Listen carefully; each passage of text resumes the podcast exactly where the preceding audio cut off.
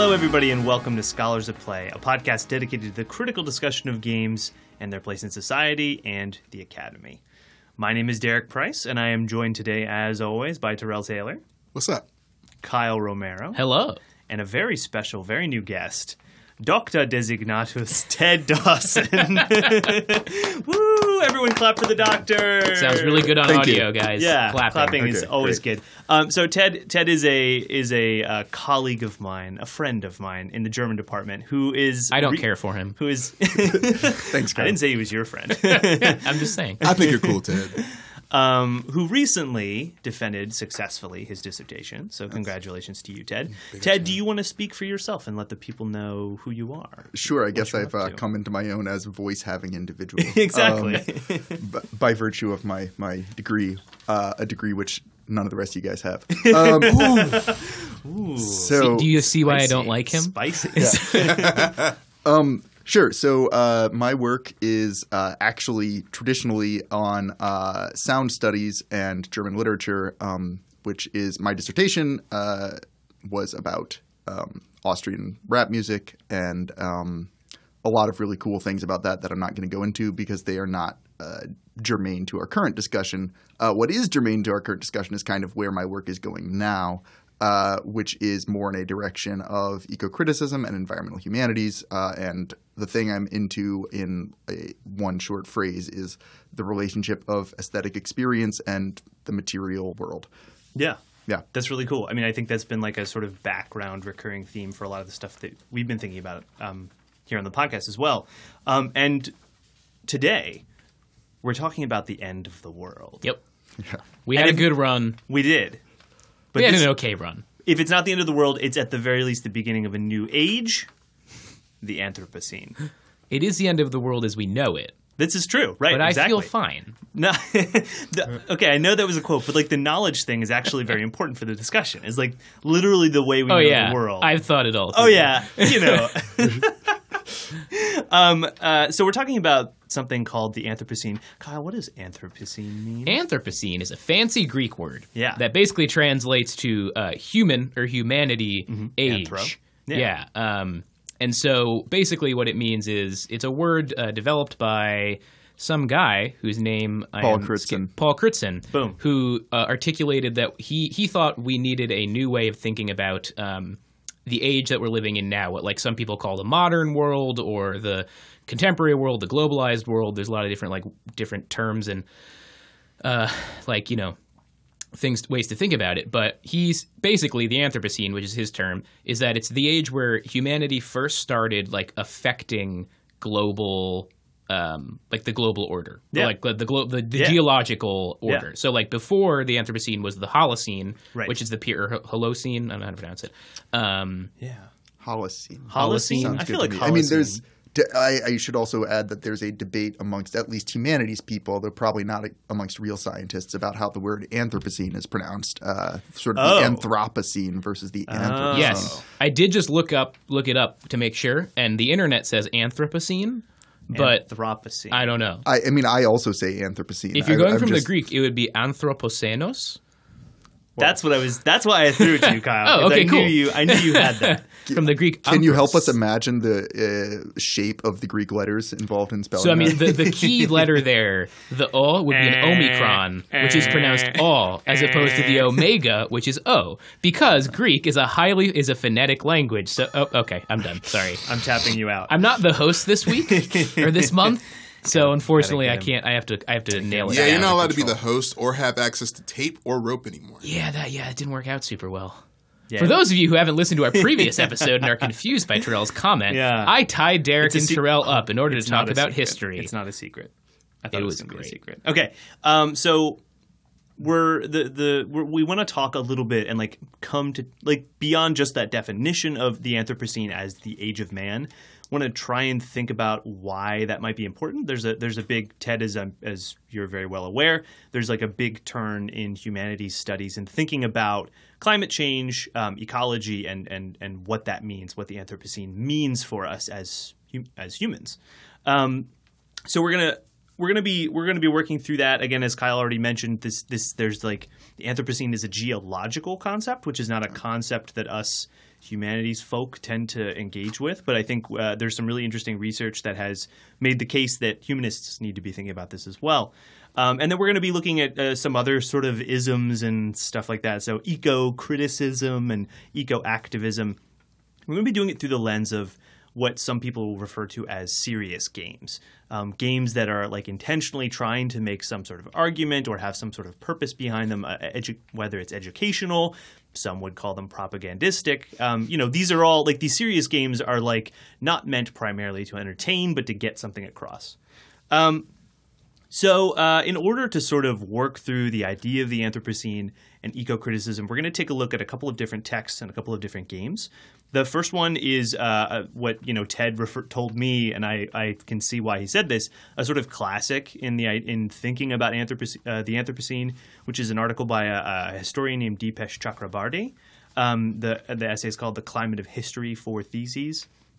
And we're going to we're going to take a look at this in order to sort of understand what global warming, the Anthropocene, uh, and like humanity becoming a geological force means for our understanding of history, but also for like the humanities in general, and maybe even like humanity in general, right? So at that broadest level. Then we're going to be uh, chatting a little bit about a game that we all played called Fate of the World. It's a game by uh, uh, a developer called Red Redemption. There's no dead in there, just Red Redemption. This came out in uh, 2011. It's a game sort of dealing with climate change and global warming and trying to think about how national policy has sort of global effects and how you how how national policy decisions get made and how they, they can they can impact that um, the globe in a larger sense.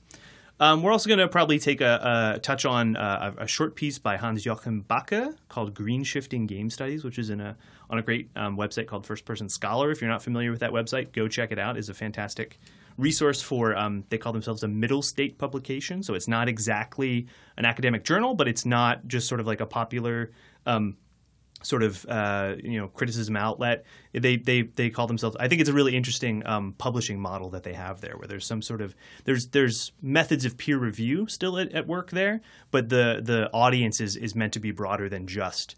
Uh, specialists. So I think that's a really cool publication. So we're going to take a look at his piece. Um, there's another piece by Megan Condis called Live in Your World, Play in Ours Video Games, Critical Play, and the Environmental Humanities. And then we'll also going to take a, a little bit of time to talk about the controversial. I don't know. It, there was a controversy around the game, whether or not the game itself is controversial is for us to talk about, but called uh, Thunderbird Strike, and that was made by uh, a professor at uh, MSU named Dr. Elizabeth LaPensée. Um, so yeah. Uh, in order to structure a conversation, I think we tend to focus mostly on texts, and we're going to try a slightly different approach for this episode. We want to sort of um, structure our conversation around some concepts and answering a few key questions. And the first of those is just, you know, we've been talking, we're already talking a lot about it, but what is the Anthropocene and what does it mean for us to move into it? Um, how does the Anthropocene or ecology or eco critical thinking demand a change in the way that we think about ourselves and our place in the world? And so that we'll have that conversation, but we also want to think about how can or do games help us understand humanity's new ecological place in the world? How do they promote uh, how do they promote a new understanding or, or even do more than that and sort of critique or even serve as activism? Um, if they do this, maybe we'll we'll come to the conclusion that these games don't necessarily do that. Um, and then, of course, uh, you know, and, and we'll be thinking through that through our specific examples. So, I want to get us right into the discussion, and I just want to pose the question broadly once more: What is the Anthropocene? What does it mean? Why is this concept important or valuable or interesting for us? What is the Anthropocene? Yeah, um, well, I will jump in with my thoughts on that. Uh, Please do. So, I think uh, Kyle mentioned earlier in his very fantastic description uh, provided by a very fantastic man. Uh, you're, you're all right, Ted. Yeah. You're okay. He's Sorry. one and back over. I knew I, I, I, you're I a had cool some, guy. I had some ground to make up. Um, apparently, I don't have to impress Terrell, so um, because he already said I was okay. Um, so. Uh, Just okay, but okay. Uh, so I think uh, the, the the question of sort of geologic agency is really important to the Anthropocene, uh, as, as Kyle mentioned, um, and I think a really important distinction in in thinking about that is the difference between like geologic agency and biological agency, which um, Chakrabarty mentions, but I think is, is something that's not so much part of Chakrabarty's argument. It's just an interesting thought about the Anthropocene generally. Um, because sort of the idea that humans, right, if, if you take this really basic idea of what is the Anthropocene and say, oh, well, it's humans uh, changing the world. Well, that seems a little bit overly simplified, right? And it seems a little bit like, well, isn't that hasn't that always been the case, right? What about um, you know, there I mean, even there are these arguments that people will give that may or may not be true that say the Sahara Desert is essentially the result of agriculture, right? So that seems like people changing the world. But even supposing that's not the case, uh, certainly, right, deforestation, the overhunting of species, uh, that you know people even you know so-called primitive societies have hunted many large quadrupeds to extinction in the history of, of humanity um, and and what the anthropocene is saying essentially is no that's not really a big deal that stuff is like lots of species do that kind of stuff and and people have always done that kind of stuff sure uh, but something substantially different has happened um, in you get different datings. Sometimes you say the last 250 years. Sometimes it's only since uh, World War II. Um, sometimes you do have these longer definitions of the Anthropocene, but uh, because it's the one Chakrabarty uses, and we're going to talk about in brief uh, shortly, I think the 250 year definition is, is, is pretty helpful. Um, and you know, it's it's the definition. Basically, it's all about global warming, right? It's the definition that aligns with ice core samples showing increased CO2 distributions. Uh, it's the definition that aligns with the invention of the steam engine. It's the definition, uh, I think this is something that maybe we can talk about later, that aligns with uh, Kant releasing the critique, critique of pure reason, uh, which uh, has some pretty serious repercussions for how humans think about themselves and think about the world around them. Um, and that then is uh, this big shift saying that you know humans have now become not just another animal making little changes in the environment, but a geologic agent. Yeah. Um, so maybe maybe if you're listening, that all checks out. I think it all sounds pretty good. Why would this term be controversial at all? Like, why would anyone be like, "Nah, the Anthropocene isn't a real thing"? Like, what what would be the stakes of accepting this term? I think there are multiple sides. There is the obvious disavowal of that, who are the people nowadays who disavow that climate change exists, right? Like, right. clearly, you know, um, there's like uh, Chakrabarty talks about this a little bit too. It's like there's a stake in politics to saying that climate change is real because that's a long-term problem that has huge systemic uh, that can cause huge systemic damage to the world. Uh, but that's not what politics does. Politics solves short-term problems, right? And so there are people who, as we all know, I'm assuming in the United States and abroad, who deny the existence of climate change. So that's one.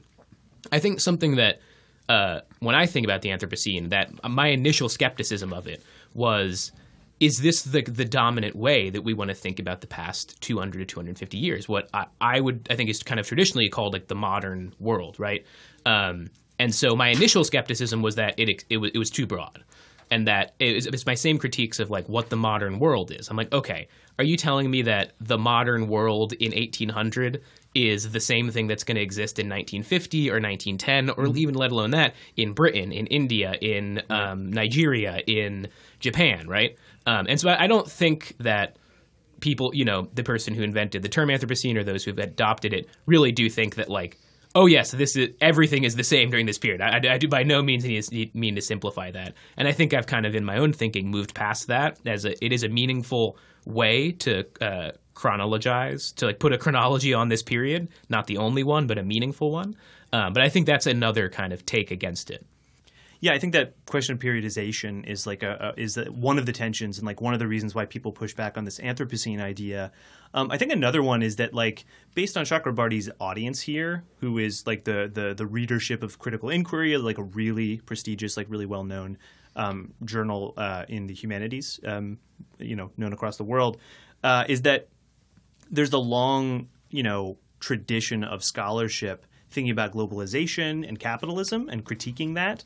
And um, I think maybe someone from that position could be saying that you want to generalize the effects of capitalism or the effects of like colonization or something like that into like a broad geological sense but no no no no. This is all just capital. It's always been capital right? And and Chakrabarty is really good at sort of addressing that concern and sort of moving beyond it he he wants us to not he, he's like yes yes and basically right he wants to say that you know we need to be able to think about globalization and, and critique the effects of capital and sort of trace that, but also be able to think about global warming together with that.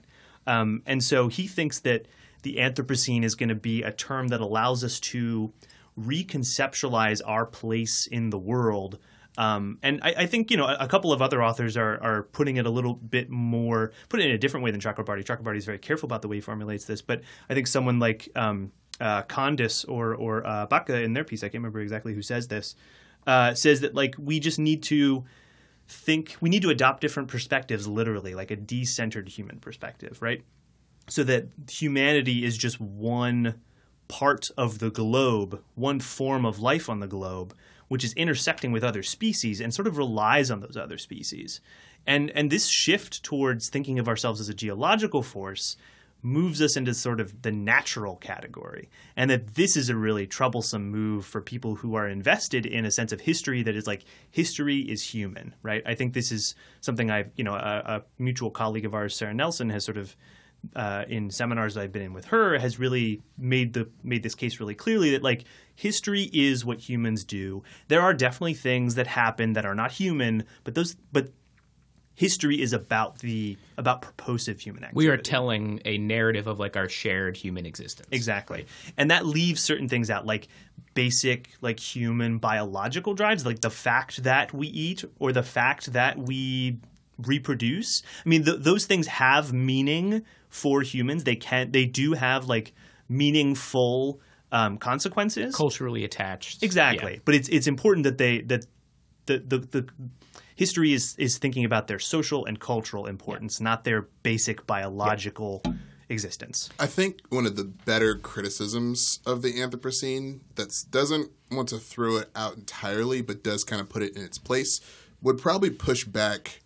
Maybe say that it doesn't go far enough because I think one of the major moves within the Anthropocene is that it um it troubles the distinction between natural history and human history and that's a great move, but there are other ways to do it besides just simply thinking of humans as a geological force. So, for example, um, one thinker by the name of Sylvia Wynter posits that same time period, you know, thinking about what would have been going on um, 250 years ago with the Industrial Revolution as the formation of a certain type of human life, right?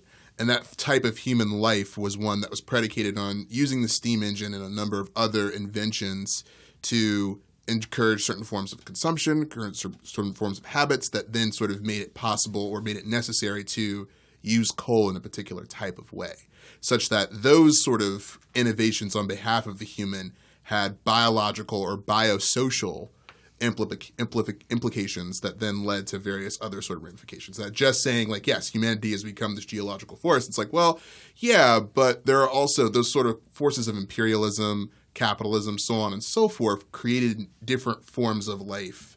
And some of those have certain agencies over others, right? And I don't necessarily think that that necessarily proves the Anthropocene wrong, but I think it creates a certain set of expectations, a certain set of considerations that um, I'm trying to be very charitable to Chakrabarty's article because I think he does so much work on the sort of first thesis and the second thesis, but it's the third and fourth thesis that really begin to start really breaking down and thinking about some of these alternative criticisms. Yeah, and so just uh, it would probably be good to explain a little bit of what Chakrabarty's saying, and I think uh, building on what you guys just said, I think his core point, you know, the, he he does have these four theses. It's in his title, and it's kind of the the the for the the structure, structure of, of, his article. Um, but he starts basically with this with this uh, like articulation. He says that we need to stop this kind of artificial distinction between natural history and human history. And in this, I mean, as a historian, like it felt particularly directed at me. He was saying like historians. and you know, Dipesh Chakrabarty is a historian, one like a very, very famous historian. Um, and he says basically that historians have been really, really bad about doing natural history, or or we've we've put up disciplinary bl- blinders so firmly that we can only imagine history as human as the history of humans, what R.G. Collins would call the history of human human affairs, right? Um, who I believe we actually talked about R.G. Collingswood on the last episode too, And- as well. Yeah. Um, Chakrabarty quotes uh, Collingswood and also Croce, Croce, Croce, I have no idea. C R O C E as as putting forth exactly that what Yeah. you're saying. Yeah. And so what he wants to do because he he he he kind of opens with this you know personal narrative about ima- what what does it mean to imagine a world without humans right? There's all these you know documentaries and movies and TV shows and, and books about this now. Um, and it, it struck him as a kind of thing that he's like as a historian I'm totally unprepared to think about because I think when we imagine the past, we're also simultaneously imagining the future, right? And we cannot imagine a future without humans if in this kind of canon of texts that we've studied, right? So that's kind of his core question is like, what does it mean to imagine a future without humans? And how does that impact the way that we write our own histories? Should that maybe, I think he kind of concludes, tell us that humans shouldn't be the main focus of every history, right? Right. That they should not be the only thing that we think about. or that there's like a there's a meaningful sense there's there is a meaningful things that are not human are meaningful to human history Yes. right and Or I- to history. or to history period right which right, right can exist without you know like like natural history which you know like the you know museum of natural history is about rocks and dinosaurs and things like that and humans don't really show up and a museum of history is about art and paintings and you know statues and stuff right so b- those are two kind of like artificial distinctions he's arguing that have real consequences for the way that we practice uh, this this form of history these forms of history And to pick up on something that Ted said, mentioning Kant and like discussions of the Enlightenment and freedom versus maybe some sort of determination, um, again, one might say, okay, why would it matter? Like, okay, I get the Anthropocene, I get the debate there. Why would it matter to reduce natural and human history together? And I think, you know, in this the second thesis that he that he structures this around is that the idea of the Anthropocene, the new geological epoch uh, when humans exist as a geological force, severely qualifies humanist histories of modernity slash globalization.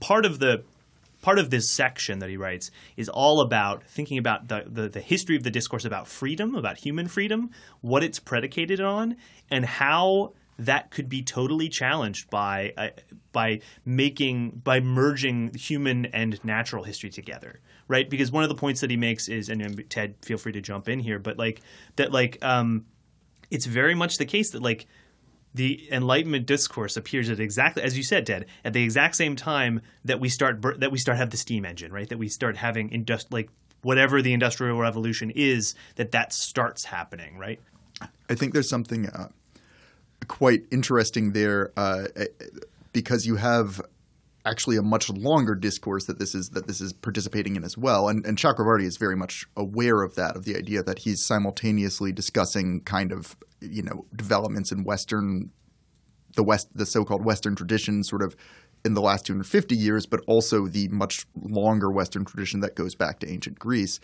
Um, and the the thing that I'm so struck by reading this section of the article, actually, uh, this the second thesis is uh, there's an essentially tragic structure to his argument. Right, this is the the basic theory of tragedy uh, that you know, especially in Germany, especially with Hegel. But my, my favorite articulation is um, Schelling's articulation of, of tragedy as uh, sort of you know a, a opposition between human freedom and necessity, right? And that, of course, there's this dialectical movement between freedom and necessity, and ultimately some kind of synthesis.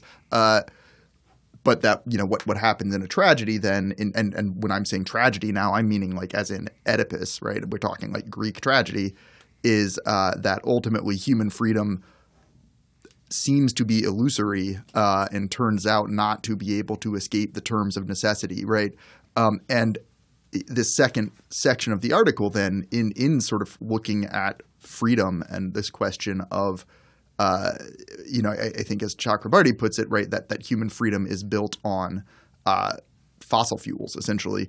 Uh, but so there's that that piece of it, but then there is this much longer thought about, uh, you know, how humans can be free at all. And in this, what that is to me, what the geologic agency then implies is that we've moved into via our geologic agency into a question of what we perceive as our freedom is at the same time creating new constraints, uh, is contributing to the necessity, uh, and that sort of builds to this ultimate tragedy, the synthesis of which appears to be what we're trying to get at with games like Fate of the World. Yeah, yeah. It's interesting. It just presents a way, and I've never thought about reading this piece because I've I've read it ago many many years ago. Um, but the thing that I've never realized until now, and thinking about it from the frame of tragedy, is that part of you know the question of progress or the question of expansion or growth is these kind of ideas that really matter. Yeah, they can have all types of various problems amongst themselves as we think about the various consequences of them. But the other problem is is that as you grow, it's like great, but now you are contending with forces that are on par with you, right? And it's not so much like, yeah, maybe you've learned to control X many different things that would usually have been a, a hindrance to progress, right? I think a lot of things within modernism often deal with that. It's like how has humanity dealt with the particular limits to its growth or expectations? How's it dealt with the earth in various ways and sort of tamed it? What have been the consequences of that? But, you know, the Anthropocene, thinking about that as yes, you've reached this now, but now you literally have to wrestle with the gods that once trampled you, so to speak. If you, I don't know if that's the most articulate way to phrase that, but it's just like a weird. It's a weird thing that the frame of the Anthropocene allows us to say about human history in that tragic sense. Um, absolutely, and I think also this might be a, a, comment better placed later in in our discussion. But uh, to sort of conclude, Schelling, the reason that I find Schelling's articulation of tragedy so compelling is the ultimate uh, synthesis for him of this dialectical uh, moment is where the human freely elects to punish himself for his transgressions, which he necessarily undertook. Right, so that's the you know Oedipus stabbing out his eyes uh, this moment where Oedipus says, "Oh, there's really I couldn't actually have escaped this, yet I'm going to punish myself." Mm-hmm. Right? Uh, and and I think. Um, you know, when we turn to a game like Fate of the World and you imagine these like Doctor Doom scenarios, one wonders if we can make that compatible with an idea of, of, of the tragic, uh, in which we punish ourselves for, rather than saying we can solve global warming, we say, wow, we necessarily are committing this sin.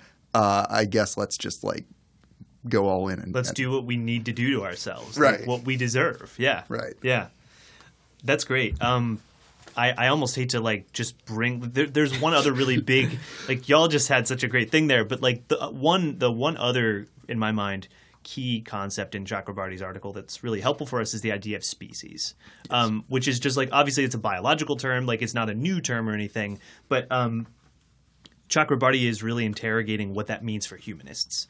And he, you know, basically a lot of he he sort of works through a couple of the people who've written broadly about climate change and who have sort of made broad gestures to like we need to take care of our resources better and really try and work together or something like that. These sort of broad, uh, not platitudes, that's too strong, but um, they use the language of species, right? We have to start thinking as a species. And one of the challenges of that is that you don't experience being part of a species. Uh, there's no phenomenology of the species, and you know, species thinking of yourself as a species goes along with this taking part, thinking, you know, bringing natural history and human history together, where this is a thing we partake in, and we know that at like a geological sense that we have this effect as a species, but we don't have that analog in our own personal experience. Hmm. Yeah, and well, and that's I think I mean the the species idea I think ties in also to something you mentioned earlier, Derek, of the the ways uh, the critiques one might have of the Anthropocene idea, and especially as Chakrabarty is articulating it here, and as he is very aware, this is where the the sort of traditional Marxist critique is going to start to say, hey, hey now, right? Uh, species thinking, uh, class thinking, dude, right? Like yeah, it's right. essentially being like, yeah. no, mm-hmm. that's you are suddenly making you know a geologic problem out of what is essentially a class uh, and capital problem, yeah. right? Or, right. Yeah, or even more so, like imagine you're in the quote unquote developing world and you hear people talking about like the impending Anthropocene, you know, colla- like collapse of global climate change, climate change, and you're like, okay, this just sounds more like imperialism, right? Right. This is just an excuse to like ignore the importance of race, racial and class Oh, oppression. no, no, Kyle, we're all in it together. Yeah, yeah, great. Right. or the disproportionate impacts of things like superstorms on Yeah. um, the global south. Let's Yeah. say. Yeah, absolutely. Yeah, it's a much better term. Yeah.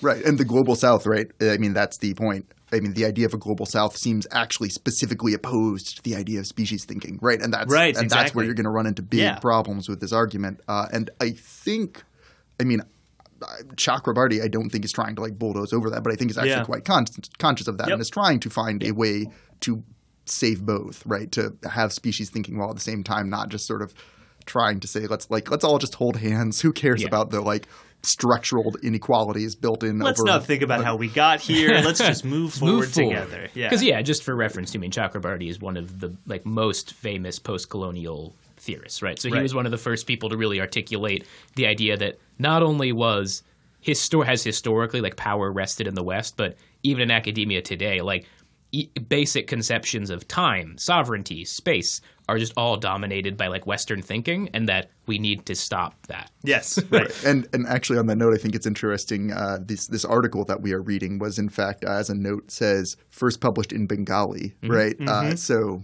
there you go. Mm-hmm. Right. Right. That's yeah. Interesting. Well, um, I think I think we could we could move on to our game, but there's one last thing I want to think. It, one, one last thing I want to touch on, which is Chakrabarty sort of hints at what the Anthropocene means for us, but let's ask ourselves this question explicitly: What does ecological thinking require? What kind of perspect- perspectival shift do we need? Yeah, I just want to, and this is kind of answering that, but also something I wanted to bring up. Um, I just felt remiss if I wouldn't didn't bring up a historian that Chakrabarty doesn't mention. Okay. Who I who uh, his name is Richard White. He wrote a book called The Organic Machine. Um, he's actually written lots of books, but um, lots of really really important and famous books. But uh, he wrote this little tiny hundred page environmental history called The Organic Machine that I feel like answers a lot of what Chakrabarty's talking about, and he wrote it in 1986. You know, Oh, and wow. so what kind of it, yeah so it kind of shocks me. And so that, this is this tiny little book basically about um, the building of a dam on the colorado river i believe. Um, and it, it's it basically says that we need to rethink the way that we think about the environment. Building on uh, something that like leo marx talks about in the machine in the garden which is that essential to like ideas of the of the modern is a dichotomy between the human and the machine. And he basically says we need to get rid of that. That's not a thing that is useful anymore. And so he says we need to think of all work in terms of energy, hmm. right? And so in the damming of the uh, in the damming of the Colorado River, right? We only ever think of like, okay, well these humans came in and they they you know they spoiled this beautiful natural thing. And he's like, okay, a salmon. He talks a lot about salmon. Gets its energy from the sun. It then turns that into movement. Blah blah blah blah. He's like the same thing with water. Water like moves for these reasons, et cetera, et cetera. Humans move for these reasons, mm-hmm. and humans build machines that harness the energy of the water. Humans build salmon catching nets that harness the energy of the salmon to produce calories, right? And it's it's an argument that like at a fundamental level you can't write you know like a book about the British Empire by saying like, well, you know, they were eating this and that was this many calories, right? Yeah, yeah, yeah. But he was basically saying we need to think more. We we need to one break down this kind of artificial dichotomy. There's a lot of artificial dichotomies uh, between human, the natural, and the unnatural, like the human. Um, nature and humanity, but also that we should think about um, the world in terms of like expressed energy, and that I think is a really good way, neat way of kind of sidestepping like the human centered uh, histories versus the natural histories is that they're actually kind of talking about the same thing. It's just the usage of energy for different purposes. Um, yeah. Yeah, so uh, going off what Kyle was saying, I think um, this would be a good moment for sort of like a short history of eco criticism. Um, and uh, I mean short both in the sense that I will hopefully be brief in my remarks, but also in the sense that uh, you could sort of cast eco criticism as something going back hundreds of years, but you could also sort of see it as a phenomenon beginning in the 70s. Um, and in that reading, um, basically, beginning in the 1970s at the same time that sort of cultural studies is blowing up in lots of different directions and we're finding lots of new sort of uh, prisms through which to parse texts that have been long understood in sort of historical modes um, one of these sort of new vectors of analysis becomes eco-criticism becomes thinking about things in environmental terms uh, and while i'm unfortunately not familiar with uh, white's work um, which i'd love to talk to you about later uh, kyle uh, I um, Leo Marx is, is sort of one of the key figures in this, um, as is Raymond Williams. Uh, so the sort of first, what's now thought of as the first wave of eco criticism, um, kind of is like largely thinking just about like nature and how awesome nature is and how like we're kind of humans and nature's kind of nature and isn't that neat? Um, and so like uh, if if I wanted to say it uh, in purely literary terms uh, as the being a scholar of literature and maybe Kyle can like fix all of the things I'm leaving out on the historical side Yeah, for sure. Uh, but um, and maybe Don't, although don't don't feed him. Don't don't don't don't don't. don't hopefully prop him Kyle can fix all of my shortcomings. Um, We'll just, I'll try my best. so the uh, in in in literary terms, basically, sort of what's now called first wave eco criticism is like all about Thoreau and you know romantics and like every you know people that are like talking about nature and then we can go and look at how they're talking about nature and be like isn't that cool? Uh, and we're now doing something uh, that people call second wave eco criticism and I should note second wave obviously this is like this terminology is drawing from feminism um, and that's not a coincidence um, and you know, second wave eco criticism is essentially take doing the same thing that uh, feminist scholarship was already doing a little bit earlier. Because second wave eco criticism was beginning like 1990s, and especially in this century, you have people essentially saying, "Wait a second, these these same kinds of modes of thinking." Could be applied to anything. It's not just texts about nature. It could be uh, texts about the city. It could be texts that don't seem to be about nature at all. That, in fact, looking through this lens of uh, you know, human as as Chakrabarty would say, human as geologic agent, uh, opens whole new avenues for understanding everything. And suddenly, every text can sort of become an index of human destruction of the environment. Uh, and our the, the sort of shift to that thinking is in part, obviously, a response to global warming as a as a crisis that we are all wildly aware of, um, and sort of the move from you know people being like, oh, pollution is bad, DDT, and sort of these smaller scale emergencies to a planet wide emergency. Uh, but it's also just a an evolution of the field uh, coming into its own, as many other kinds of cultural studies did. Yeah. I have a question, and not sure what it's worth. Um, in terms of eco criticism and its history, uh, do people consider um, Heidegger's The Question Concerning Technology as a part of that, or nah? Well, so that's I mean that's the you know the short history, the long history of eco criticism, right? So certainly people, uh, eco critics now have resuscitated all kinds of different uh, thinkers. Um, Heidegger is in you know I mean Heidegger's an infinitely problematic figure for so many reasons, but. Uh, um, I- I think essentially, actually, a way to to recast what I just said would be to say first wave eco criticism would take Heidegger and be like philosopher living in the woods, badass. Let's like, what can we do with this? Uh, and second wave eco criticism can still work with Heidegger, but uh, in a in a much more uh, critical mode. Yeah, after teasing out all the Nazism, et cetera, et cetera. Okay. Right. Yes. Heidegger was a Nazi, just to clarify, in case people. That's why he's infinitely problematic. Asterisks. Anyways. So, Yeah. so I, I had a, something I forgot about is this is a podcast about video games, right? I, I was I was just about to get us there. I was just about to get us no, there. I'm saying like it's it's on me. Like I was like I just really into talking about history, and then I was like, oh yeah, like we Oh, yeah. about video games a bit Yeah, too. that's right about games. So two two things, and these are both from uh, sort of people who do either they're game studies people or they work on games, etc. For them, games present a sort of interesting opportunity to engage with questions of ecology. Um, one of them, uh, Hans Joachim Backe, um, sort of writes this piece in First Person Scholar. He's talking about green shifting game studies.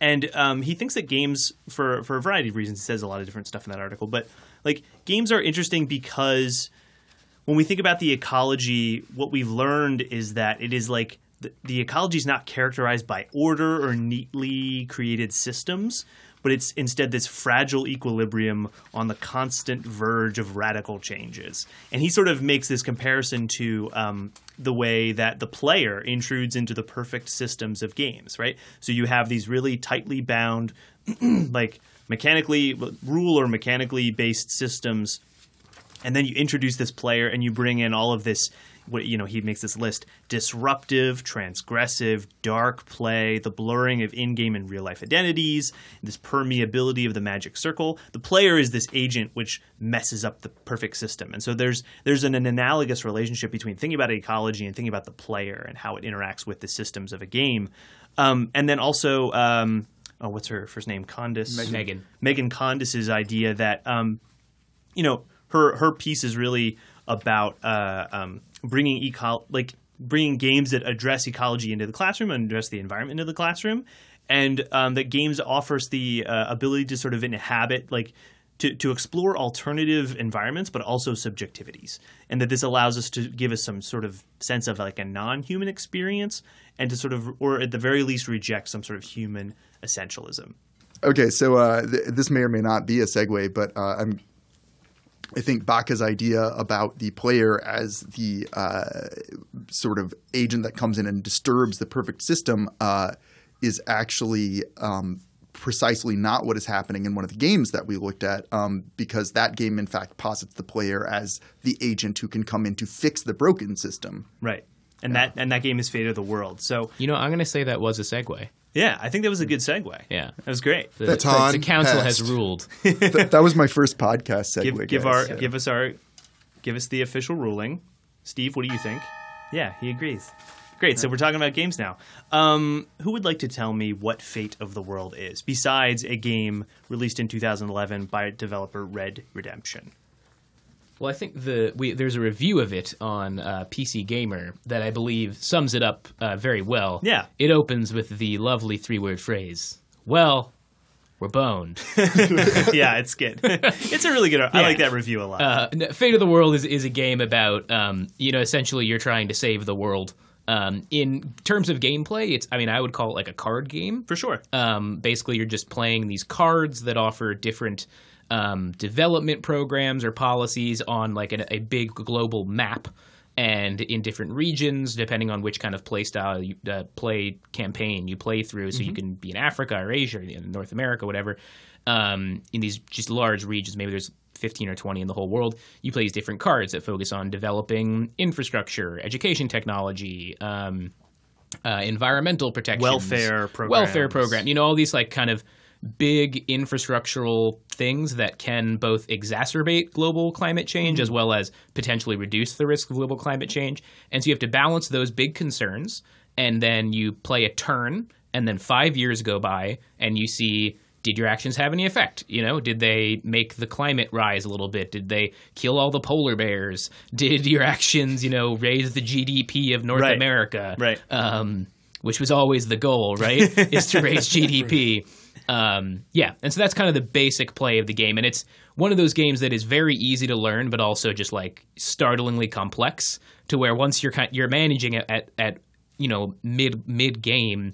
20 different uh, regions, all of which have six different card playing options with dozens of different cards, and it can get very kind of like um, heavy on your head, which sure. maybe is kind of the point, right? That Yeah. this is not a simple issue. Yeah. Global climate change is not an issue that can be solved very simply. Yeah, definitely. Um, so I want to I want to pose a question for us to think about, and the first one is just like, how does Fate of the World position the player? Like, what is the perspective that we have as the player? What do you guys think about this? I want to hear maybe from everybody like what they think about this because I have like two thoughts. So my major takeaway, um, thinking back to um, the episode that we recorded on the games that deal with the question of resistance, and I forget what the game's name was that dealt with the camp.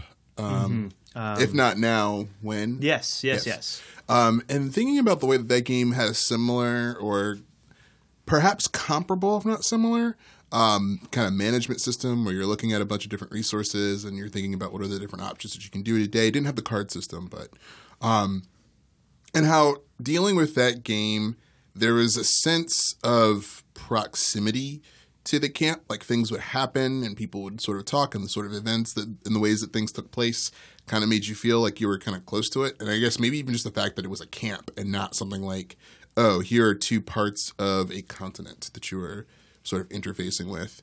Made it feel a little bit more intimate, whereas I felt very detached while playing this game. Like I had this weird bird's eye view, and the things that it kind of gave me uh, the capacity to keep track of were like um, things that you know I could only know from a distance. Whereas the things in that game were things more like, oh, here are what our resources look like, and I could like walk into like a tent and see, oh, that's what we have there. Right. So, like, real quick, like visually, what the game looks like. There is literally a globe, a 3D modeled globe that you can rotate and look at, and then there's a bunch of menus and then the cards that you can play. So, like, that that visual perspective, I think, is is important for thinking about perspective. What did you guys think about what? Where is the player? Like, what is the perspective of the player? Well, I mean, you're told at the start that you are the president of the GEO, mm-hmm. which is this new, uh, I don't know, global Global environmental, environmental organization, organization, I think. Yeah. which like has apparently immense power and control Yeah, yeah. over immense centralized power and control over like the environmental, you know, But only like five hundred dollars to begin with. So- Indeed, yeah. um, and you know, I think you know, echoing something that we said in the last podcast, you are like if in civilization you are the Hegelian nation spirit, right? Yeah. Like incarnate, uh, floating above your land that exists as a separate entity. In this, you are the Hegelian spirit, uh, nation spirit of like international cooperation and progress, uh, focused on the environment. yeah. Yeah, no, I, I uh, absolutely agree with, with that with that sort of standpoint. I mean, I, I my feeling just to my, my naive answer to your question, Derek, is that you're God, uh, but you are but you are God, the capitalist manager, right? You are not. I mean, you you uh, are not omnipotent. Really, you are omnipotent within the confines of a basically neoliberal worldview, uh, which is. Um, perhaps something to come back to. I, I, Yeah. I wonder though if we could talk a little about the intro to the game. Yeah, sure, But sure. on- what, do you, what do you think? because because this idea that you're the G, Yeah. GEO president, Yeah. uh, right? The the game, you know, you start with this little intro sequence where it's like, oh, in an age of total environmental collapse where Yeah. people are gonna die, Yep, what yep. can you do, right? Yep. Um, and it's it's a really wacky sequence in a in a couple ways. Uh, so right, this is this is before the Paris Agreement, and uh, and but then it imagines the Paris Agreement essentially, uh, and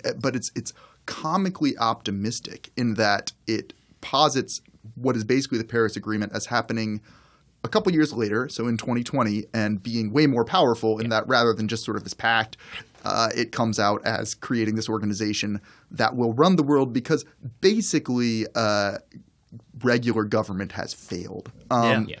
But uh, there, there's also some strange prescient moments in there, like in 2018, there's the first hypercane, which, while perhaps the funny word hypercane uh, is not used by us, I think thinking back to you know 2017, where we had uh, in in our little corner of the globe, right, all of these massive hurricanes coming one after the other, followed by just recently, uh, where in New England, right, we had these three huge storms right on the tail.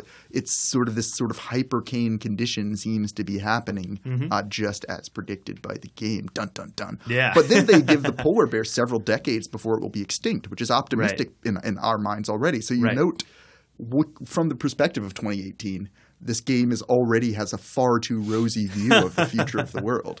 Yeah. I, I, agree with all of that. I think that like the position of the player is this like God manager king. Here's here's a here's almost a half formed thought. What if actually you're playing as the globe? Okay? So the one thing that is always visible on the screen is actually this 3D modeled globe. And if you think about like what you're literally trying like to what end are you doing all of these things? Like the the different scenarios like encourage you to play in certain kinds of ways. You have different goals. But I think visually there's a case to be made that you are to sort of identify not with any particular region, but with the whole planet. There's several different map views, and none of them are like national or even international. They don't like they're not focused around borders. They're, they're focused around like temperature change and and uh, places where ice has melted. Uh, but none of it ever shows like specific nations. Like there is a Russia region, there's a China region, but there's a North America region and like a Latin America. I mean, those those can be problematic as well. But like let me just I'm going to put this out into the air. We don't even have to talk about it, but I feel like there's an argument to say that like yes, what you do in the game, all of the the card playing and decision making 100% oriented around a sort of managerial, policy oriented god king manager thing. But visually, maybe you're playing as the globe. Maybe that's who you are actually. Yeah, I, I think there's something to that to the, Yeah. to the like the visual aesthetic of Yeah. it. But I do think that what Ted was saying about like the actual like possibilities of play Yeah. are and this you know this is a term that's obviously abused a lot but like are just like fundamentally neoliberal Oh, for sure. Yeah. and it's something i actually really liked about the game Okay. which, i mean because like I, I could imagine a game like this where it's like how do we solve global climate change? Disassemble industry right? Like sure right? Uh, but that the creators of this game like put in a very like fine tension. Like there are positive things you can do like cap and trade uh, emissions you know? Um, uh, like increase uh, edu- education. And these things you like you think that like you're like yeah i agree with them but you're like they're not going to solve it. You know but you have to think like okay we have to take some steps right? So a cap and trade which you know we have or we should have in the united states if you know freaking joe lieberman voted one time anyway. Okay we would have cap and trade policy in the united states which basically you know would uh, put a, a um, would marketize carbon emissions, right? Right. And like, at some level, you're like, that's just putting carbon emissions into the neoliberal order, right? Right. And making it like a market force. You're like, but also it could like help a little bit. Yeah. So, Yep. Yeah. So like maybe we should do that. Yeah. Um, yeah. And so balancing those tensions, Mm-hmm. and so that's I think in terms of play, I think you really are kind of you know.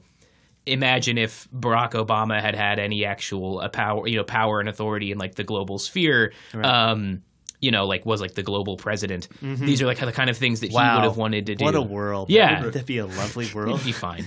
Barack Obama for world president. yeah. Well- you know, these are the kind of things that he would pursue. You know, is like like things that are like make market sense, right? Right, right. And and actually that's my main question to the game is I, I think this idea that essentially it is imagining you know Barack Obama as world president uh, is then um, is the game ultimately suggesting wow what a world we could have had or it didn't at the time realize it was a, a hypothetical but uh, or is it um, actually saying like is is it ultimately totally buying into the neoliberal agenda essentially, or is it in the final analysis saying even if Barack Obama were world president, we would still be screwed, right? Um, And this is where I think we should talk about our experiences of playing this game. How how did it go for y'all? Like, were you able to save the world? Well, I think, as you guys all know, I am the savior of Africa. so it's important that we all know. You should probably all- contextualize that statement. No, I'm going to just stay with it. No, uh, we all played together. Terrell's got and, that uh, hundred million yard stare. He's Ted- having a geological. I also experience I also now. want to make it very clear that I was not in the room while that happened. so me, Ted, and Derek. Uh, Terrell was taking his comprehensive exams. me, uh, Ter- Ted, Derek, and I played this game together, and we, we all took a stab at the savior of Africa. Or I believe Derek failed to become the savior of Africa. I did. Africa died thanks to Derek, and then a man arose, and a I- hero. a hero, A god? Yeah, even a hu- Is he a human? Maybe he's just good at video games. I, the truest gamer, the leetest gamer. I, I did I did complete the intro mission, uh, the savior of Africa, and it yeah, and I did name my character, of course, T'Challa, the king of Wakanda. exactly. Uh,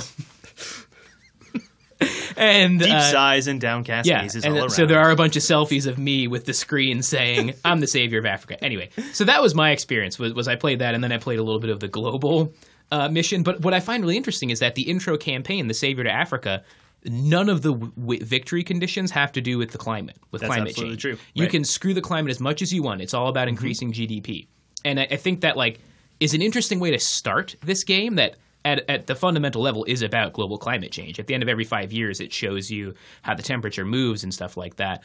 Um, but to start the game with like an expression of like, okay, try to increase GDP. And so I think Derek's kind of problem or the reason he lost was because that he like was trying to be environmentally conscious while increasing GDP. And like in this game, you can't do that, which like I really hope isn't true. Right, Yeah. or or at least in that scenario wasn't possible, or or like I didn't understand like how the cards work Yeah. well enough. Yeah. So- You're just not the savior of Africa. It's. Just, so yeah, I to missed my chance. briefly defend the game, although I feel like it really doesn't need that much defending on this point, but uh, in its like neoliberal agenda, uh, you're not trying to increase GDP. You are trying to increase the Human Development Index, the HDI. Oh. That's right? very true. Yeah, I Uh, apologize. That But but you, I, misspoke. The game is very bad about like making that clear. I think you have to click on a button to see that, which is Yeah. the exact same reason why I failed that mission. As mm-hmm. I was like looking, and every time it would tell me like, "Look, this is the projected of this. Five million people died every year, Yeah. so on and so forth." And those were the things that were like glaring in my face, Right. not the actual win state. right, Yeah. right. yeah. and and the, the, the contributing factors to HDI were like educational levels and like welfare And, like, life place. expectancy life expectancy, something. yeah, um, which are like increased by the economics cards. Yeah, the red Yeah. cards for the most part. Yeah, and and I think actually on the question of scenarios we played because I I will. Uh, at this point, brag and say I subsequently, after Kyle had already been Savior of Africa, I, in playing by myself, was also able to be Savior of Africa. So it's just Derek. I wish I could. have No, it saved was not just you. It was me too. okay, so you guys hate Africa. Got it. okay, Yep. uh, so you're welcome, Africa, and maybe you know, maybe uh, we can actually at some point take a little. That's me hitting my head against the microphone. I'm not cutting that out. Uh, so maybe, maybe in a moment we can talk about the various ways in which this game is very essentializing, uh, but in, including the music and the graphics Yeah, for the, the- different the music was really regions, a little uh, weird. which, um, but uh, perhaps that's really not the uh, f- focus for a uh, Anthropocene podcast. we I just don't know. we, we name we drop that fact. Yeah. and we move on. Yes. Okay. There we go. Yeah, we don't have to really deal with those kinds of questions, right? This is perhaps the other uh, criticism that people would have about the Anthropocene is it helps us bracket questions of like critical race theory. Yeah, Um, that's true. So there we go. Goodbye. Um, moving. So so See what I had said earlier about Sylvia Wynter. Yeah. uh, there you go. Um, so uh, I, I did subsequently try to play the uh, Earth Day scenario, Yeah. in which um, basically your only goal, so you start in 2020, and your goal is to survive until the year 2200, uh, and you are given the huge freebie of everyone in the world having a green mentality, which is interesting. Wow. Uh, okay. yeah. Okay. Which which helps a lot. But uh, the the thing that you also though quickly realize in that scenario that the the saving Africa scenario through which you must play in order to a- uh, access other scenarios, um, kind of primes you for this idea of a different approach to different regions of the world. That you know, whereas perhaps in Europe or Japan or the United States or Oceania, the region, uh, you should do things like commit to renewables. In Africa and in Latin America and in South Asia, uh, you need to in the global South, uh, let's say. You need to actually first get the HDI up, right? Otherwise, everything else will fail. Um, which is an interesting the, the game is very nuanced in that way and you also realize in that globe these global scenarios that each region uh, has different variables functioning under it in terms of what each of your cards does and how it functions uh, that's based on development already in those regions um, although I think an argument could be made for saying this ultimately still plays into this uh, sort of you know neoliberal world savior mentality. So, just one thing. I mean, the review did begin, so we're boned. Right. And in looking at the intro, one of the things that struck me about it is, in particular, it made me think of uh, um, the Jurassic Park games that came out alongside the movie release. Because they, in so far as they kind of put you in the the shoes of Grant, you know, this paleontologist who comes in and you know fixes this park, you know, they had this intro of like, look at all these things that are going wrong. We lost power, the velociraptors, and so on and so forth. You had to do this, this, this, this, that, and the other, or the park won't open. Like, yeah, that's the bad part about a bunch of dinosaurs running around wild. Not people are going to die. The park won't open. We won't be able to sell tickets about it. But beside that, it puts you in this position of like, you got this, dude. Yeah, suit up. Right, mm-hmm. essentially is what it says, and I felt like that's very much like what that intro to this game did. It's like suit up, and that's, you know, I, Jurassic Park was what came to mind, but I'm even thinking about some of the intro sequences. They're not very common, but in some of the Sonic the Hedgehog games, where it's like, oh, Robotnik comes through and does something really wild, and then, you know, Knuckles or something will shake his fist, or Sonic's like, all right, time to go, right? And my, Super Mario Brothers, et cetera, et cetera, all these things kind of set you up to kind of say, like, all right, you got this. Things are bad, but you just showed up on the scene, right? Yeah. Um, and just thinking about the way that it sets that up, it's got, I think even sometimes the music kind of makes that kind of feel like the case until it's like the fail state music. But then the game is really, really, really like, nah. So that kind of tension and dissonance is like, yeah, come in, think you're doing stuff, but like, mm-mm. and that's not dissonance. That's a resonance and play between those two different registers of the text. Right, right. And I, I think this is this was my experience. So in playing through this game, like I did end up I did end up individually saving Africa, but um, I tried. So then it was just Terrell. Yeah. Well, I tried. So I tried another scenario, which was called Oil Fix It, and basically the goal is to you know they, they set it up as like, hey, we don't have to change anything. We'll just use the profits of oil to pay to like fix the problems of climate change, right? So we can just like use those profits, reinvest them in infrastructure and defense against erosion and all that stuff, and we'll be fine. And so it like you know this each scenario tends to let you play out some like possible way forward for us globally as a as a humanity uh, about how we deal with climate change. And um, I made it to 2080. Uh, you start in 20, 2020. 2020, and I made it to 2080. And uh, you know, I satisfied all the win conditions, and I only had one country that their HDI was lower than 0.7. So I was like, I was really close to beating it. But this game is really, really difficult. um, so part of that review that we were referencing, there's a part later at the end. I don't remember if I wrote down the quote here or not, but um, the reviewer is talking uh, about how difficult this game is, and basically just says like, you know, it's so hard. It makes me feel like almost like we can't fix this problem, right? Our planet's very real problems might be insurmountable. Right. Yeah. Yeah. And so, um, and so like for all of that setup, and Terrell, this is I'm just re-articulating what you said now. For all that setup of like, yeah, you can do it. Like you're the one who can save this, and all all of like the the you know the ability to control all these regions, even if it's very complex, sort of maybe suggests if you work really hard, and yeah, if you do work really hard and you learn the game systems really carefully, you can win these scenarios, of course. But they are very, very, very challenging to the extent that like a a DLC patched in a quote unquote easy mode, which is still hard. like it's still pretty tricky, right? So And I think just like bring Chakrabarty into this, right? Like Chakrabarty says, you know, it's really hard for us to imagine a world without humans, right? And in one sense, this game is trying to like hold on to that with dear life, right? You're like, you're humans and you must hold on. Like we have to do everything possible to keep, you know, especially in, in scenarios like the Earth Day scenario, like I, which I think is kind of like the standard scenario, you know, like we, you know, we got to do everything in our power to keep humans relevant and important, and that means, you know, manipulating the levers of the economy and society and technology to keep us alive, right? But I think in a, in a lot in another way too, it also like presents a like a really realistic way of thinking about like what would the world what would like a collapsing global climate look like in our world you know where you know the basis of the fate of the world is it, like immensely fanciful because there's never going to be a centralized global transnational organization that has authority like right the UN is the best we've got in the past 75 years and it has no authority right, Right. to do anything and so that's never going to happen. And so even in this, like, wouldn't that be great case? You know, uh, it's still immensely hard and problematic and difficult to deal with the the kind of uh, catastrophic and co- uh, consequences of global climate change. And so I think um, it's a really kind of neat way to build off Chakrabarty. absolutely. Um, do we have other thoughts? Yeah. I was going to transition to. But go ahead. No, I was uh, just going to say. I think though, um, the thing, I, and this is sort of a question. So I'm I'm going to out myself at this point as a non-gamer. Uh, so this is perhaps my question as a non-gamer to all of you gamers. Get out! yeah.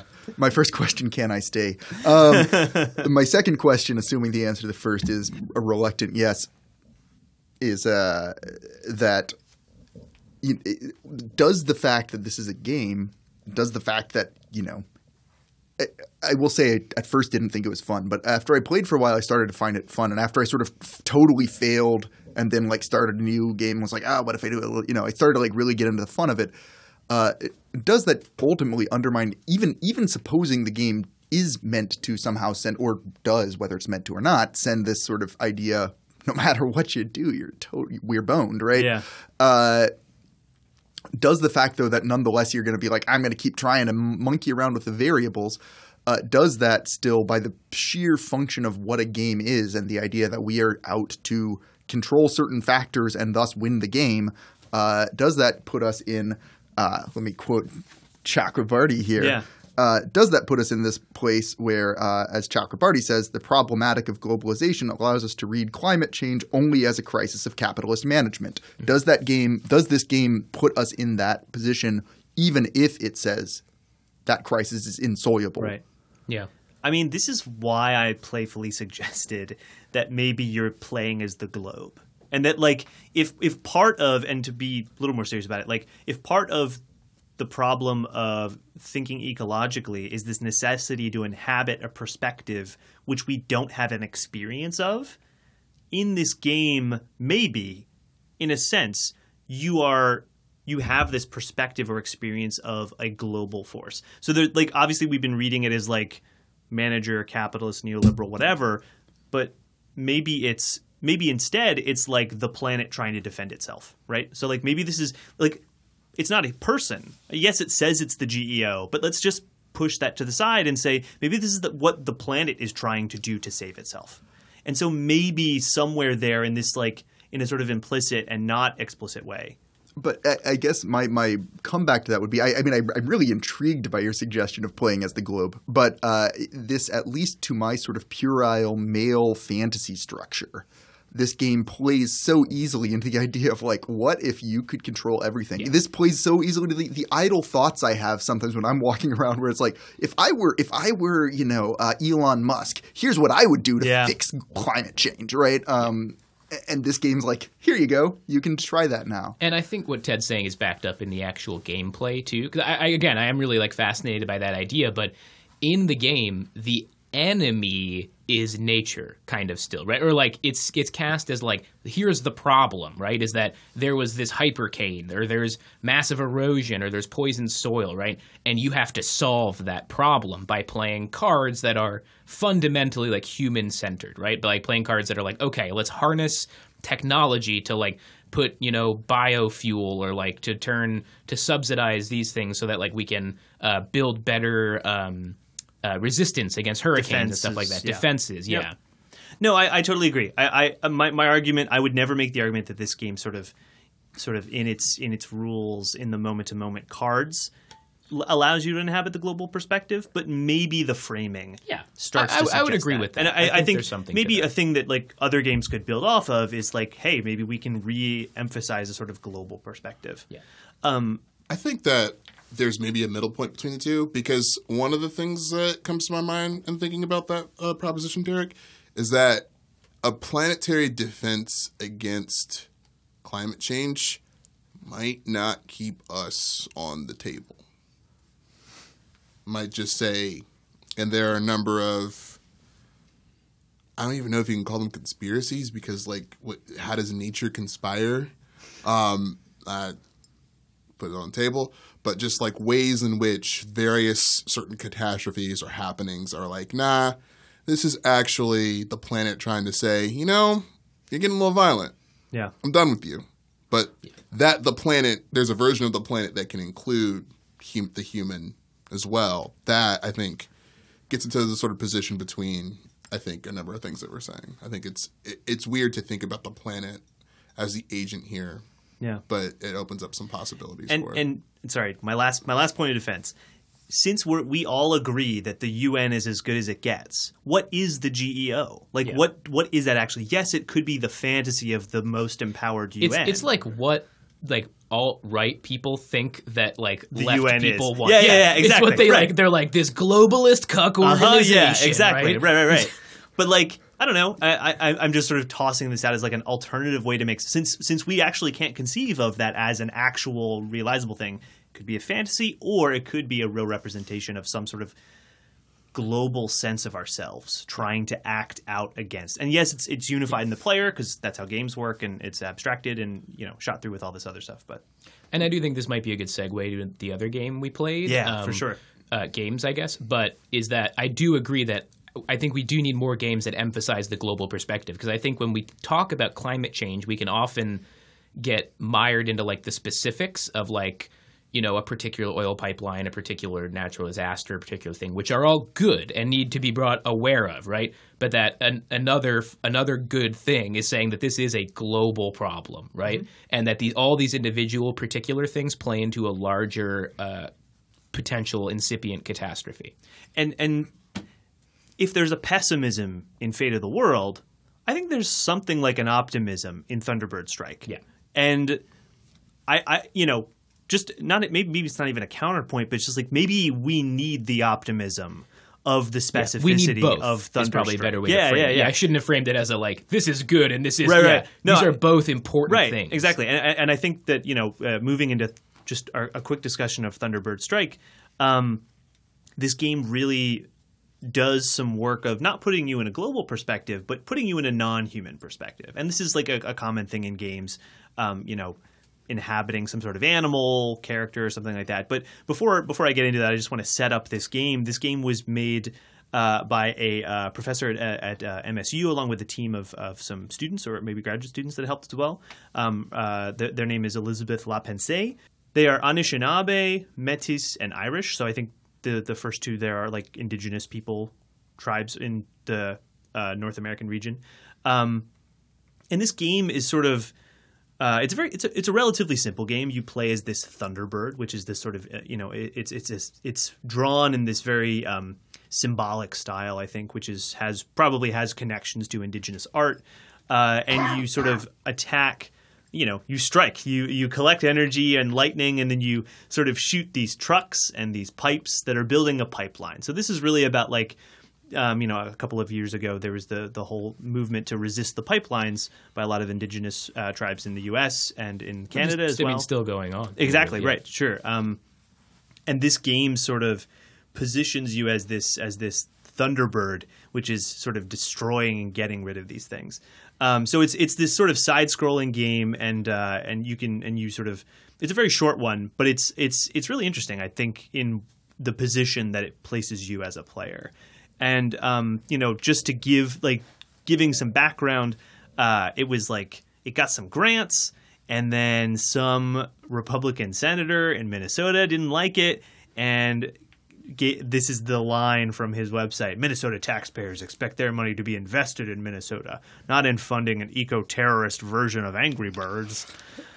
Good impression. Yeah. Probably be like a, an eco-terrorist version of Angry Birds. That's too friendly. it's too nice. It's probably too right, though. Um, I love Minnesota. Minnesota's I love. I love the American Northwest. I do too. I have some really good friends from there. Like one of my n- best roommates ever is from the from Yeah. the Midwest. Wait, just a point of clarification. A Minnesotan state senator was complaining about a game made in Michigan. Um, I think there was Minnesota money, like that the, a grant from maybe like Yeah. the government Okay. or something. Yeah, yeah, that's a and good- and good so question. the reason that he says it's eco-terrorism, and you know that there's there's this other you know growing cloud of controversy around this game, which is that like. O- you know, oil people are saying like this encourages violence against pipelines because literally the final boss of the game is is a pipeline. Yes. it's like a, in imagined as a snake, right? Yeah. And you kill it Mm-hmm. because you know, duh. and uh, yeah, so they're saying you know this could encourage people to you know start acts of eco-terrorism, which like okay in the history of Maybe violence. if you're a five year old and like the same way, like I, when I was five, I watched Teenage Mutant Ninja Turtles and then broke my mother's broom so I could have like a stick. The- like if yeah, if you're stuck at five years old playing this game, maybe that's what you're gonna do. and these Sorry, are the Kyle. same people uh, and not these are not the same people but it's the same kind of critique of like wolfenstein 2 that's like this is going to encourage violence against nazis and you're mm-hmm. like okay Yeah, sure in the Yeah. history of violence is like violence against pipelines really the biggest Right. like Is that vi- the- incidents of violence in american history Right. right is eco-terrorism the form of terrorism that is the most problematic and Yeah. most uh, popular in the us that right now defend against. There's a remarkable consistency to that, though. I have to say, uh, in that um, I, I at least assume perhaps I'm making assumptions about the kinds of people that are, say, oil executives. But uh, these are the same sorts of people who proffer arguments that you know video games are essentially causing mass shootings, uh, which Right. I had always thought to be totally bankrupt positions that were being offered in order to like take the, the debate away from, say, gun control. Right. Uh, and so the idea that these people would actually seem to be concerned for their own precious infrastructure Mm-hmm. uh, suggests that perhaps they do legitimately believe that video games are the problem. Uh, Yeah, just sort of a side note. No, it's it's totally consistent with Yeah. like lots of arguments against games about violence for sure. Can I ask a question about the side-scrolling aspect? Please do, Uh, yeah. as a, oh, again, as a non-gamer, uh, I'm still in the room. I'll note. Um, so He uh, hasn't been ejected yet. not yet. yet Um, so uh, it scrolls from right to left, Yeah. uh, which uh, perhaps that's common. I don't know, but for me, as a person mostly familiar with, say, Mario Brothers, which scrolls from left to right, I couldn't help but wonder if that's supposed to be uh, either an either a you know literal rolling back of time or a you know rejection of a uh, Western European kind of way you know notion of progress. You know, this is the undoing the Enlightenment in some sense. I like right? both of those interpretations. Yeah, actually. I, I was like I was initially very disoriented Yeah, playing the game. It's weird. These are one of these. There's one of those fundamental concepts of gaming, just like you know, like the the directional pad moves a certain way. The Right. like X, there are like two to four buttons which do certain things, and like it started, and I was like, what? Yeah, Like I was yeah. like, I was like, okay, wait, up is okay, okay. It's not totally reversed, just Yeah. the one. Yeah, yeah, yeah, yeah. I don't know. I, I, I think it's. I, I think it's a. I think this game is is important um, because it sort of. It's it's an example of, of something much more specific. This is very different than what Chakrabarty or or what even Fate of the World is attempting to do with this sort of large scale perspective, but could still be a really meaningful and important thing. Um, not only for the reason of inhabiting like sort of this symbolic non-human consciousness, but also because it's from the perspective of an indigenous game designer using this indigenous art as a sort of literal, like it's not just a symbolic form of resistance in within the game context. It's like a literal resistance, right? To um, And so I'm not sure if like you know if they're if the reading style of the indigenous people that they're drawing these art forms from like is right to left and that, that it's like a meta. I wonder- commentary. yeah. And you know, even if it's not, I, I think we can read it as like a really interesting way that just Oh, kind yeah. of diverges from Yeah. Yeah, I- Western norms, even if they are Japanese, probably in origin. right, right, right, Those exactly. norms. Yeah, exactly. I I think it's a little too um, conceptual, frankly. Um, it's sort of just exactly we don't experience it phenomenologically. Like it didn't Right. take me that long to realize. Oh, and then I actually didn't even think about it till now. I think what might be even more um, indicative of anything is I got the impression that there really wasn't a fail state. I didn't get the impression that the Thunderbird could die. It could lose its charge and have to recharge again in the clouds, but unless maybe you struck one of the indigenous people on the ground, there. It, I think the game loops until you destroy all the machines. It's yeah.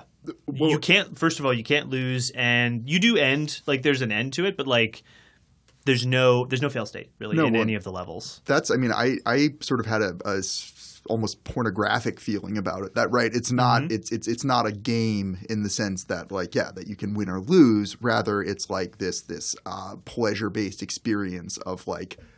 Living out your fantasy of destroying the infrastructure Yeah. uh, which I, I wonder uh, you know one of my main I, I enjoyed playing the game uh, but one one of my main concerns or questions that I have about about how it works in terms of of uh, say making a difference in the world or something Yeah. if we if we still want to do those sorts of things. Uh, is is whether you know whether it, it essentially just sort of fulfills this pornographic function of like well you can't really get it so just enjoy enjoy your uh, imagined experience with Yeah. yourself uh, you know enjoy you know enjoy feeling like you're going to destroy the infrastructure and then we can just all you know This is this is interesting because we had a similar discussion around um, Mafia Three during our our talk and play, where a point was brought up is like, wow, Lincoln Clay is so powerful and like it doesn't seem. Yes, like there are these signals that he's not welcome in certain spaces or that the police are watching him all the time, but that doesn't really impact his his agency. He's always ready to fight, run, shoot, drive a car, etc. Um, but I think you know we ha- another of our colleagues made up the point that like if you are a and, you know I think we're we're taking this game from an eco crit anthropocene perspective, but there's also totally like indigenous games perspective here. It's like for for the indigenous people who are never represented in games or very rarely so or only as like the brave savage or something like that this is like a restorative thing and that like where we might want to call it pornographic or like escapist it actually serves a different function for someone who has a constant sense that they can't do anything and that maybe this is kind of like an just in the like this is an energizing experience where if you're marginalized or and these are I'm not saying these are equivalent but these are both sort of maybe experiences that make you make you feel pessimistic about future of something. Or if you play fate of the world and you can't like actually win maybe you need a little bit of thunderbird strike to sort of like keep you going or something like that you know? Um I think it actually weirdly resonates with current debates over the movie Black Panther. okay. Uh, where you know, Yeah, like, yeah, yeah. A lot there's it's it, the movie has received a lot of praise and some criticism saying like you know, why do we have to imagine a, a, new world for Africa with like this like nation that's really really rich, and that's why they're able to do all these good things? It's like, well, it's a fundamentally imaginative space, fiction, obviously, right? Right. But that like that offers a new way of thinking about the Africa's past, like the, the future of of, of uh, black black people in the, in the world, right? That is not necessarily bound to like the history of imperialism and colonialism, right? And so like yeah, on the one hand, that is rewriting history, or like a movie like that, or you know, a game like Thunderbird Strike is saying something that hasn't happened and is in I guess some sense ignoring a long history of like oppression and colonialism, and imperialism, but it's also like to not be in that world, you have to imagine something outside of it, right? Right. And so Right. there should be space, I think, for both of these things, right? Right. For for be, for being aware of the importance of power and class and um, capitalism in oppressing people and forming structures of oppression, but also in, in having those fundamental imaginative spaces that allow you to be outside of that in some way. And games are a way that people encounter this stuff sometimes. Sometimes it's just like, hey, this person's never going to read a book of eco criticism or like think about climate change, but like maybe they play one of these games and that's like a stepping stone. Yeah. Right. For someone to think like, um, oh, maybe like you know, industry in this sense is kind of damaging, right? They can play a game and be like, you know, maybe not a, the pipeline isn't a snake and the trucks aren't these like monsters, you know, but like, Right. wow, I never thought of like how much that is like damaging the environment or Yeah, like sure. it, it existing. It, it really it is an existent material thing as opposed to this idea. It's like a pipeline somewhere in Canada, right? Or Right. sometimes Why somewhere in is it Great Lakes. impossible to read Richard Delgado's takes on critical race theory and also watch Black Panther? Right. Is also totally possible to read something like um, Red Skin, White Masks and play this game. Yeah. I think that those those things could could be on the table at the same time. Right. And I guess you know the thing that kind of makes me upset that this game got so much pushback is it's very clearly like I'm sure, and I'm actually kind of curious as to um, the design team's makeup, like what discipline uh, is um, the designer a professor of, um, et cetera, et cetera. Because like I'm sure this was like a first go at something, right? Like it's a finished product. But the fact that there's not really a fail state, the fact that you kind of have to surmise that the Thunderbird is a part of something a bit larger, and even the there's some there's some I think intended hokiness. I mean, like Absolutely, for example, yeah. there's not really a HUD. The fact that most of the indications of the game's state, like your energy level, is told by like recharge. Like some dude's just like recharge. Yeah. And this is this is that and the other. Like it's very clear. Like you know, this was kind of you know They were having fun with it. we're, we're having some fun, and, and hopefully this catches on. Like hopefully this is kind of an expression coming from an indigenous perspective that can do some things, and we can get some funds to have another go, and Exactly. maybe then we can start to play a little bit and really think about how we can use the mechanics to maybe do both a critical take and a you know just sort of reparative take, et cetera, et cetera. But we'll probably not see that, and again, something that none of us in this room really understand, myself included.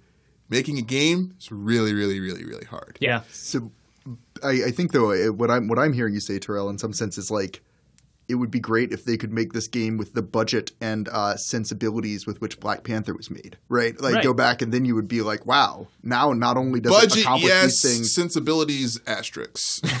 That's my Right. second At that asterisk of scale the day. is what you mean. Right. Yeah. Yeah. Right. Well, at that scale, but also with that, like, I mean, the reason, I guess, by sensibilities, Yeah. I mean the the attention to like success at the box office, right? The like Mm-hmm. the the idea that like, hey, we know how to make a movie that people are gonna like pay a shit ton of money to watch, and by the same, like, like you know, if they were to remake this game with a ton of money and you know, not only the goal of like being like, hey, we're gonna like blow up some infrastructure and you know give you this uh, perhaps indigenous perspective uh, or this non-human perspective, but also the idea of like you're going to pay money to play it because it's so awesome. 'Cause it's just, like, so that dope. You, so that all the Yeah. kids are out there being like, "Oh, I want to blow up some more infrastructure." Yeah, yeah, yeah, yeah, definitely.